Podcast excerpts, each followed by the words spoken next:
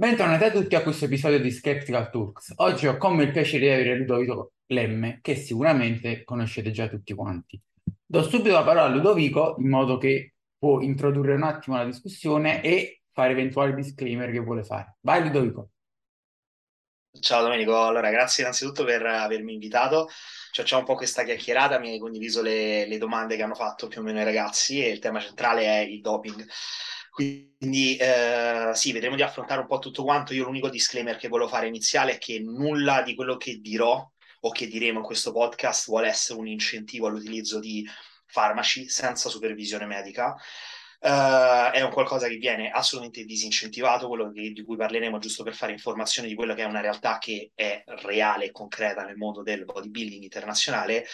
e in Italia il discorso del doping, del doping e del fatto del possesso di farmaci eh, che sono proventi di reato configura diversi illeciti, eh, illeciti penali, illeciti amministrativi, quindi è sostanzialmente illegale. Quindi questo è un, un, piccolo disclaimer. Quindi tutti i momenti del eh ma Italia è legale, sì in Italia è legale, lo abbiamo detto all'inizio, eh ma di qua, eh ma di là, non vogliamo assolutamente incentivare, ok? È giusto per poter parlare di un argomento di cui non si parla e il fatto di non parlarne in Italia, il fatto che ci sia tutta questa umertà, tutto questo tema scottante intorno, porta a concrete problematiche perché tanti ragazzi si trovano in mano a preparatori, non hanno assolutamente idea di che cosa stanno facendo perché non conoscono niente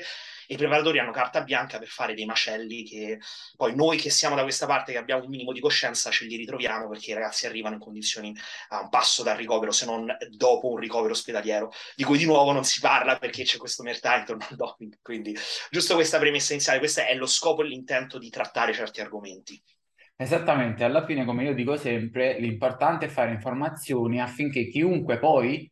voglia fare un uso qualsiasi, di qualsiasi cosa, possa fare un uso informato, perché il problema è quando esatto. uno finisce a fare uso del, di qualsiasi cosa senza avere idea di cosa significhi, cosa comporti a livello medico, legale, di salute, da tutti i punti di vista. Perché meno se ne parla, meno informazione c'è. Ma ovviamente chi vuole fare qualcosa lo fa sempre, cioè lo sappiamo bene. Anche tantissime uh, droghe ricreative sono illegali, ma le persone le utilizzano lo stesso e se magari sapessero un minimo come funzionano, potrebbero quantomeno utilizzandole lo stesso perché lo vogliono fare, fare meno da limitare un po' i danni. Quindi partiamo, partiamo, subito col primo argomento che si collega a tutto, che proprio ci spieghi un po' qual è la situazione, diciamo, dei farmaci lì dove sei tu nel Regno Unito, sia dal punto di vista dell'eventuale legalità, non legalità, sia dal punto di vista della reale diffusione poi sul territorio di utilizzo, sia in ambito di bodybuilding vero e proprio, quindi gare, sia magari in uso più ricreativo di chi si allena e vuole stare meglio, qualità della vita, risultati, eccetera. Allora, da un punto di vista di legalità, come prima cosa, eh, il Regno Unito è uno di quei paesi in cui il consumo personale, quindi a scopo personale, non è eh, un, un illecito, quindi non è illegale, è accettato e eh, quello che è illegale logicamente lo spaccio, eh, al punto che un, uh, un, mio amico mi diceva che qua in Inghilterra se ti becca la polizia che stai comprando dallo spaccino, non solo tu te ne vai e lo spaccino viene arrestato, ma tu te ne vai con i prodotti e lo spaccino viene arrestato. Quindi qua è, è totalmente, totalmente normale. Uh, è uno di quei paesi perché ci sono in realtà diversi paesi, cioè nel senso non è che siamo un luogo strano in cui uh, c'è questa cosa, ci sono diversi paesi al mondo in cui l'utilizzo personale non è condannato, ci sono alcuni paesi in cui se vai uh, negli ospedali a chiedere i prodotti e sei della nazionalità di quello specifico paese, ti danno i prodotti perché preferiscono che tu li prendi dall'ospedale piuttosto che prenderlo da UGL per questioni di sicurezza. Ovviamente devi far vedere che sei un professionista, che sei un bodybuilder, eccetera, eccetera. Quindi diciamo, ogni paese ha la sua legislazione, non va mai confuso quello che è un diritto penale da quello che è il diritto morale. Quindi molti dicono, eh, sai, questa cosa non va bene perché eh, le cose non vanno bene perché c'è un regolamento e c'è un, un, codice, ci sono delle normative che ti dicono di non farlo, ma se stai in un territorio in cui ti dicono di farlo, allora le cose da quel punto di vista vanno bene. Poi la moralità è individuale e soggettiva e quello è un altro discorso che logicamente non, non è nostro compito toccare. Da un punto di vista di utilizzo nelle palestre, eh, allora, in UK ci sono le palestre solite che sono centri fitness, diciamo, eh, quindi quelle che sono Pure Gym, JD, che possono essere quelle, non so, in Italia c'è la McFit, eccetera, eccetera, che sono centri, sono catene che sono un po' più orientate sul fitness. Però comunque anche in questi centri l'utilizzo si trova anche abbastanza comune, l'appassionato così utilizza, ci fa il cicletto, e per carità anche qua c'è molta disinformazione da questo punto di vista perché molto spesso sono ragazzetti col preparatore che gli fa prendere più dei prodotti, non gli dice neanche come funziona, eccetera, quindi ehm, questo è. Però per quando si parla di palestra, intesa come palestra e bodybuilding, che qua è molto comune, quindi anche piccole e grandi palestre sono proprio orientate sul bodybuilding, Uh, in questo caso l'utilizzo è veramente molto, molto, molto diffuso, molto, molto diffuso. Direi che la maggior parte dei frequentatori della palestra di bodybuilding utilizza, sia se gareggia che non, però va detto che qua anche il gareggiare è molto diffuso, cioè di media quasi tutti quanti gareggiano nel, che sono iscritti in palestra e che sia la garetta piccoletta della piccola federazione che sia la garetta in PCA che sia cercare di prendere un tesserino in FBB a diversi livelli ognuno secondo quello che può fare però bene o male tutti gareggiano quindi questa Quindi è la situazione. Possiamo dire cioè, che quantomeno in UK c'è molta la concezione che bodybuilding, comunque dedica- dedicarsi veramente al bodybuilding, presuppone l'utilizzo di farmaci come condizione sine qua non, cioè pacchetto integrante del tutto. La cultura natural, diciamo, è un po' più piccola. Allora, c'è una bella cultura natural. Il discorso è questo, guarda, la cosa è molto complessa perché al dispetto dell'Italia, qua se ne parla molto, cioè eh, vai in palestra che trovi un ragazzetto X, ieri sono andato in palestra, c'era un ragazzo io lo vedo, può essere anche natural per me, non è che eh, aveva questi grandi volumi, eccetera. Stava parlando del fatto di, di quanto si faceva di GH e tutto il resto. Non so se facesse solo GH, non so se facesse altro, però si parlava tranquillamente, cioè qua se ne parla molto tranquillamente. C'è una forte cultura natural qua, c'è una forte comunità natural. Abbiamo peraltro atleti che sono veramente eh, spaziali, un AJ Morris, Kiffy West, che adesso stanno avendo molta popolarità, ma anche un George Osborne che è un po' più diciamo piccolo ridimensionato, però comunque anche lui è molto conosciuto. Per cui in realtà la comunità natural c'è, è forte e secondo me il punto di forza è che è una comunità che non si contrappone al bodybuilding enhanced, cioè loro semplicemente dicono noi abbiamo nostra, eh, le nostre federazioni dove fanno i controlli, gareggiamo là perché per questioni di scelta e tutto il resto siamo natural. Uh, peraltro sono tutti atleti che hanno pensato e valutato di passare a utilizzare prodotti, ma poi l'hanno scelto di non sia per questioni di prospettiva di carriera, perché magari nel bodybuilding natural, mh, faccio un esempio, un Kiffy West, un AJ, cioè AJ l'aveva detto pure in qualche video, cioè loro si sono piazzati e sono molto competitivi per un discorso di graniticità muscolare che hanno, eh, di tiraggio che riescono a ottenere. Se vanno a passare all'enhanced magari in FBB sarebbero tra i molti, cioè non avrebbero quel vantaggio, quindi diciamo non gli conviene, quindi come atleti fanno scelta da atleti, ok, non perché è il natural alle palle, perché non utilizza i prodotti, eccetera. Tanto è vero che in realtà io ho fatto un podcast con EJ che parlava di questa cosa, loro si allenano molto spesso insieme agli enhanced e eh, a parte che hanno carichi molto vicini, eh, se non superiori a molti atleti enhanced, cioè veramente disumani su alcuni compound, però loro si allenano come gli enhanced, cioè qua non c'è assolutamente una divisione, il natural deve allenarsi così, l'enhanced deve allenarsi così, eccetera, cioè la, la, fai un po' la differenza sul campo, differenza in base ai feedback che l'atleta ti porta, eccetera, però diciamo la comunità natural è molto forte, molto settata, ma non è un qualcosa come avviene in Italia di contrapposto all'enhanced, cioè assolutamente, è tutto, siamo tutti bodybuilder, ok? Ognuno ha la sua federazione, però siamo tutti bodybuilder, quindi c'è questo, però la maggior parte utilizza prodotti, sicuramente. Eh, da partendo da questo, um, una domanda che eh, hanno fatto in molti,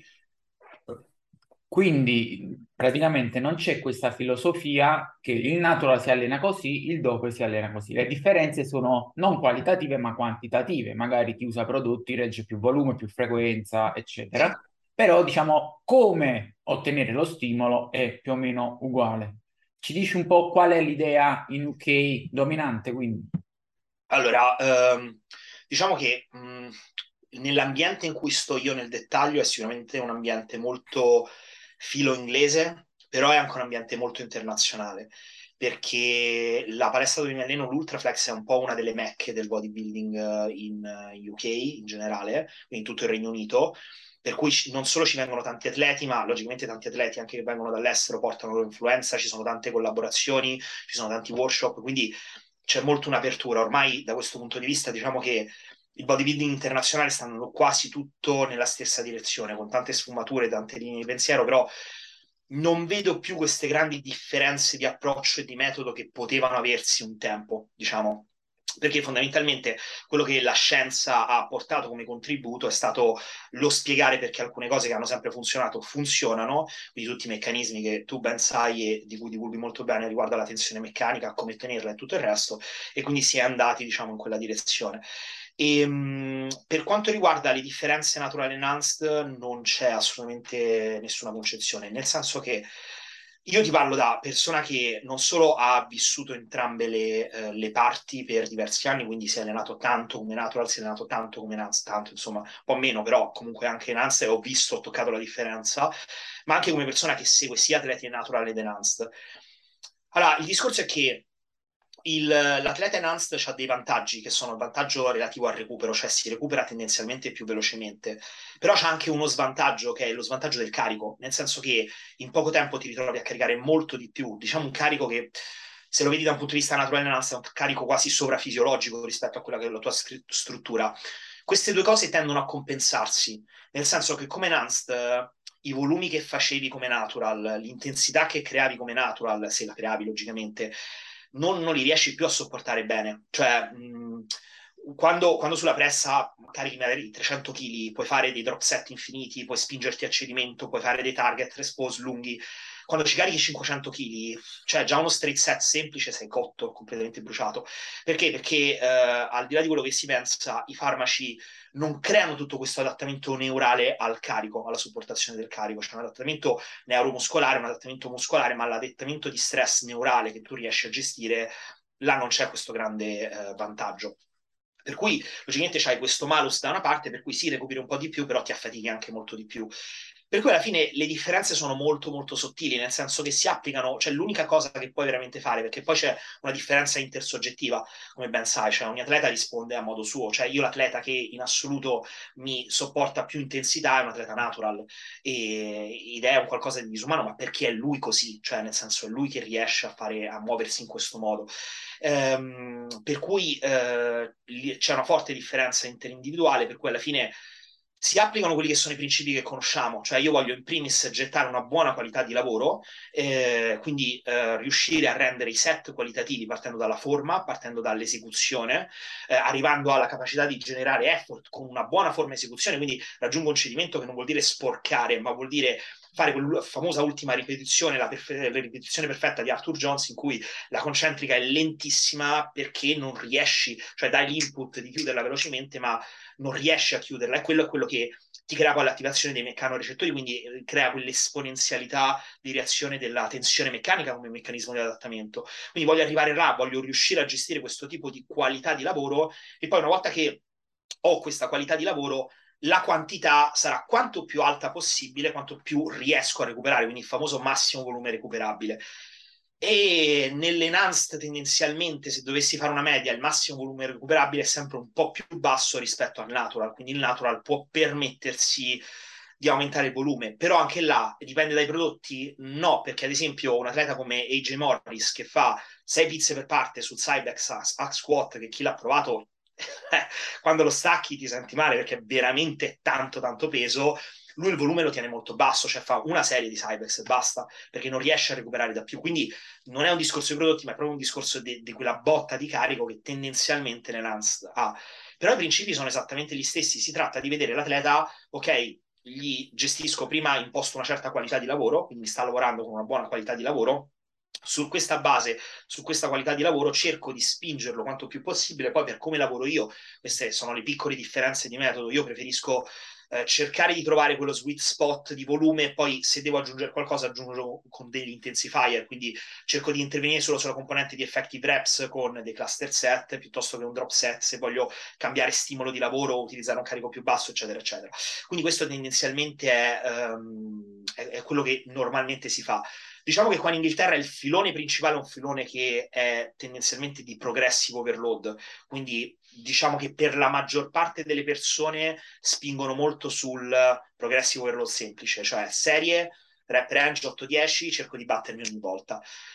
Adesso molti professionisti, ad esempio, noi abbiamo Neil Kerry che si sta preparando per l'Olimpia, che insieme a Jimmy Tonk stanno lavorando con Milos, anzi Jim, eh, Neil Kerry in questo momento sta lavorando con Ben, però si allena sempre insieme a Jimmy con gli allenamenti di Milos, quindi quello è uno stimolo totalmente differente. però c'è sempre intensità dietro, cioè nel senso la ricerca è sempre quella di cercare di accumulare quante più effective reps possibili. Ovviamente l'allenamento di Milos è totalmente esposto rispetto a quello che è un progressive overload, quindi c'è tanta ricerca del metabolico di quel tipo di lavoro,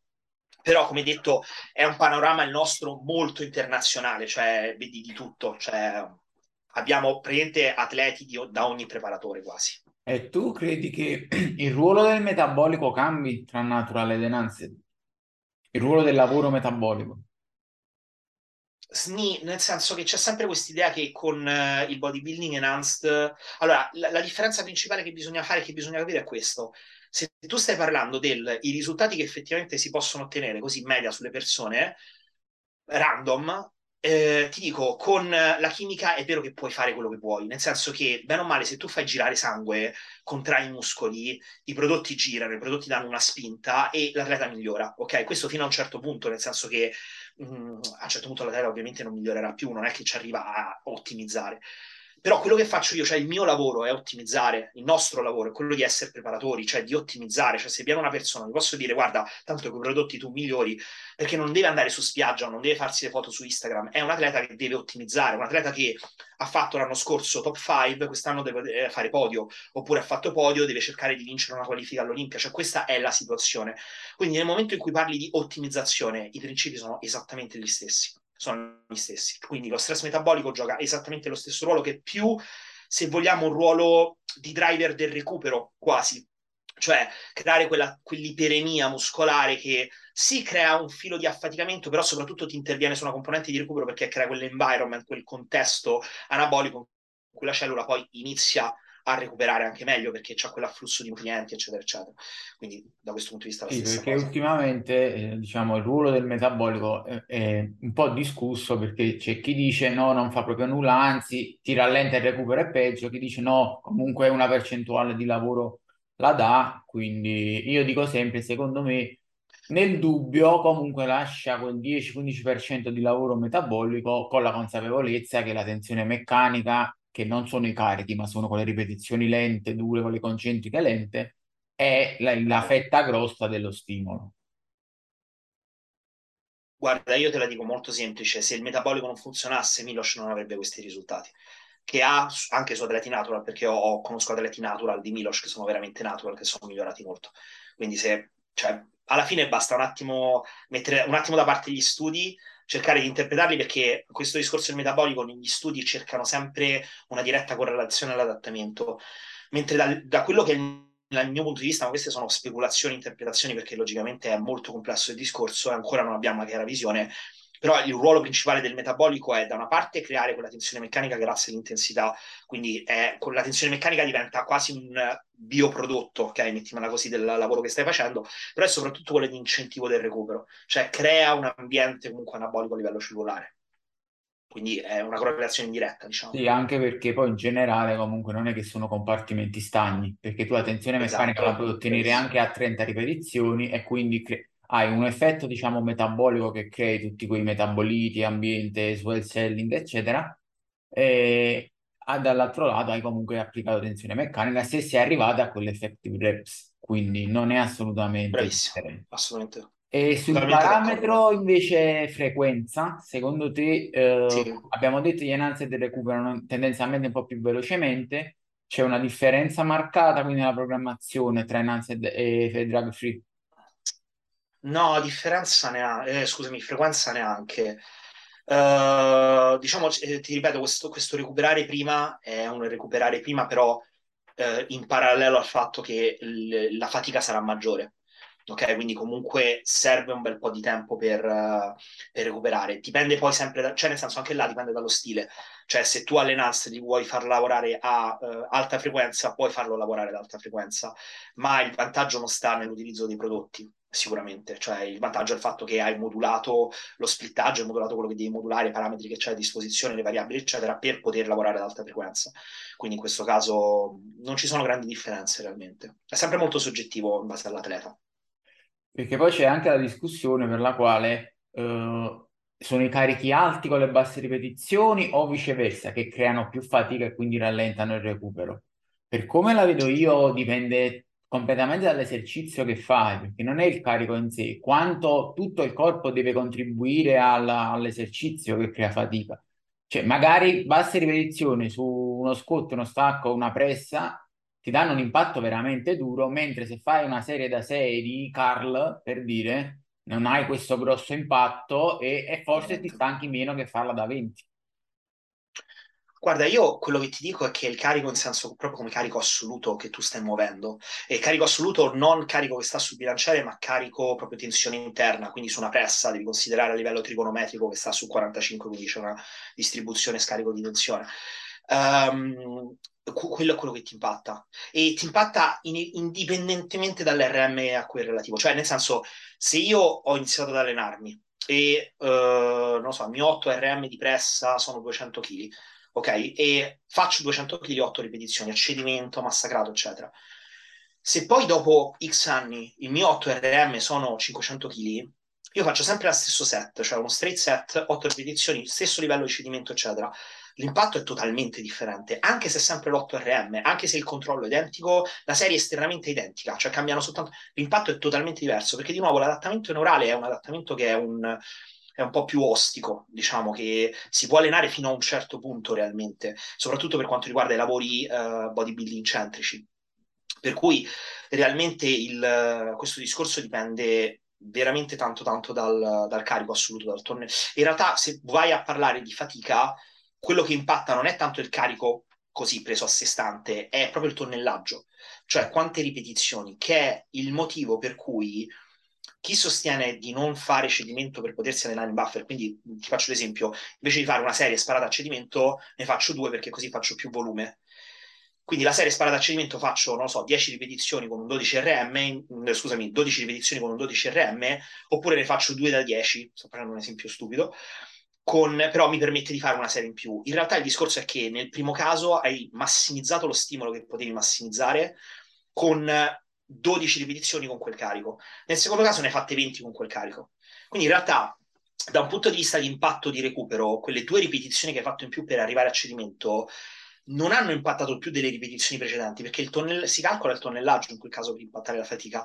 Quello che si confonde, che le persone confondono, è la percezione del dolore, cioè la fatica, il, dolore proprio, cioè il fatto che sono più difficili, ma non perché l'impatto neurale sia maggiore, ma perché proprio sono ripetizioni più faticose da fare. Ok, cioè se vogliamo c'è un minimo più di tempo sotto tensione che può allungare il tonnellato, però comunque cioè, è proprio più faticoso Io a livello sono, intimo, percettivo. Sono perfettamente d'accordo anche perché il muscolo, tra virgolette, conta le ripetizioni efficaci, quindi l'effort reale di ogni ripetizione. Invece l'organismo nel suo complesso, articolazioni, sistema nervoso, eccetera, conta tutte le ripetizioni. Quindi se tu hai fatto 20 ripetizioni per averne 6 efficaci, o ne hai fatte 6 efficaci in uno street set perché magari hai fatto presto pose e ne hai, ne hai sparato un'altra dopo il cedimento. Tutte le ripetizioni extra nel, nel primo caso del buffer muscolarmente non ti hanno dato più stimolo, organicamente però ti hanno dato più fatica le articolazioni 100%. hanno subito di più perché ogni ripetizione è un trauma, anche se muscolarmente non, non è efficace, diciamo così, perché è, non c'è tensione, è troppo veloce, non c'è reclutamento, eccetera. E 100% infatti io ho visto spesso, con, io seguo soltanto drug free e ho visto spesso che contro quello che si può pensare molte persone reggono meglio allenamenti, una, due serie allenanti, alla morte magari pure con la tecnica e magari pure 5-6 volte a settimana complessivamente di frequenza, che non magari quattro sessioni 5x5, tante serie con tanto basso, insomma con un tolle- tonnellaggio maggiore. Il discorso per cui secondo me tante persone sentono di reggere di più eh, un lavoro in buffer è eh, duplice. Da una parte è proprio che non hanno predisposizione psicologica a sopportare il cedimento. Cioè la sopportazione del dolore poi è proprio un altro, una cosa a parte, cioè tu sei individuo, sei atleta, eccetera, poi a parte da, da una cosa c'è la tua sopportazione al dolore, che anche la capacità di di, di motivazione, di, di, affrontare questo tipo di stressor. E tante persone me lo scrivono, dicono Ludo, ma a me viene ansia, fa. E io dico sì, cioè, pure a me viene ansia, però il discorso è proprio come reagisci. E questo è assolutamente soggettivo e sacrosanto. E dall'altra è che dal mio punto di vista molte persone in realtà pensano di fare, questa cosa che ormai si sa, pensano di fare un buffer 1, 2, in realtà un buffer 5, 6, quindi da questo punto di vista stanno quasi giocando per i pesi, con i pesi. No, assolutamente. E poi c'è il discorso che appunto diciamo, il, mas- il messaggio che deve passare non è che se non muori sotto la pressa e non fai effort infinito 11-10 hai giocato e non farai nulla. Le strade sono molteplici, cioè puoi giocarti un pochino più di buffer, qualche serie in più, un po' più di frequenza, un po' meno frequenza, eccetera. Diciamo, è la somma che fa il totale, tu hai quei parametri, li puoi combinare in più modi per arrivare allo stimolo. E, come hai detto tu, a seconda del profilo anche psicologico della persona, uno sceglie la strada migliore. Se hai una persona che muore d'ansia e sa che deve tirare quella se- a una sola serie non la può sbagliare perché è una sola e deve arrivare a un livello di sofferenza altissimo, sai che non è adatta a lei, gliene metti tre e dici mm, cerca di cedere sull'ultima esatto. e amen. Se hai quello invece che l'ansia non sa neanche che cos'è, è eccitato dal fatto che a una serie ci deve morire sotto, probabilmente si troverà meglio così. Quindi, è, infatti, poi quando io vedo le, quelle discussioni molto questo contro quello, cioè meglio così o meglio così, ma no, ma puoi fare in tanti modi, dipende tu come sei fatto. Guarda, io sono d'accordo, infatti io sono il primo che fa questi, questi paragoni, però eh, uh, concedimi la cosa un po' provocatoria che vado a fare. Poi in realtà molto spesso ho fatto anche un video in cui dicevo proprio, si pensa che si cresca soltanto col cedimento, non si cresce, cioè alla fine io la cosa che dico, nella maggior parte delle persone il buffer funziona meglio ma perché è giusto che un certo tipo di performance fisica e mentale sia un qualcosa di elitario, ma come avviene in tutti gli sport, cioè se tu prendi come si allena Cristiano Ronaldo o Bolt o Nadal o chi ti pare,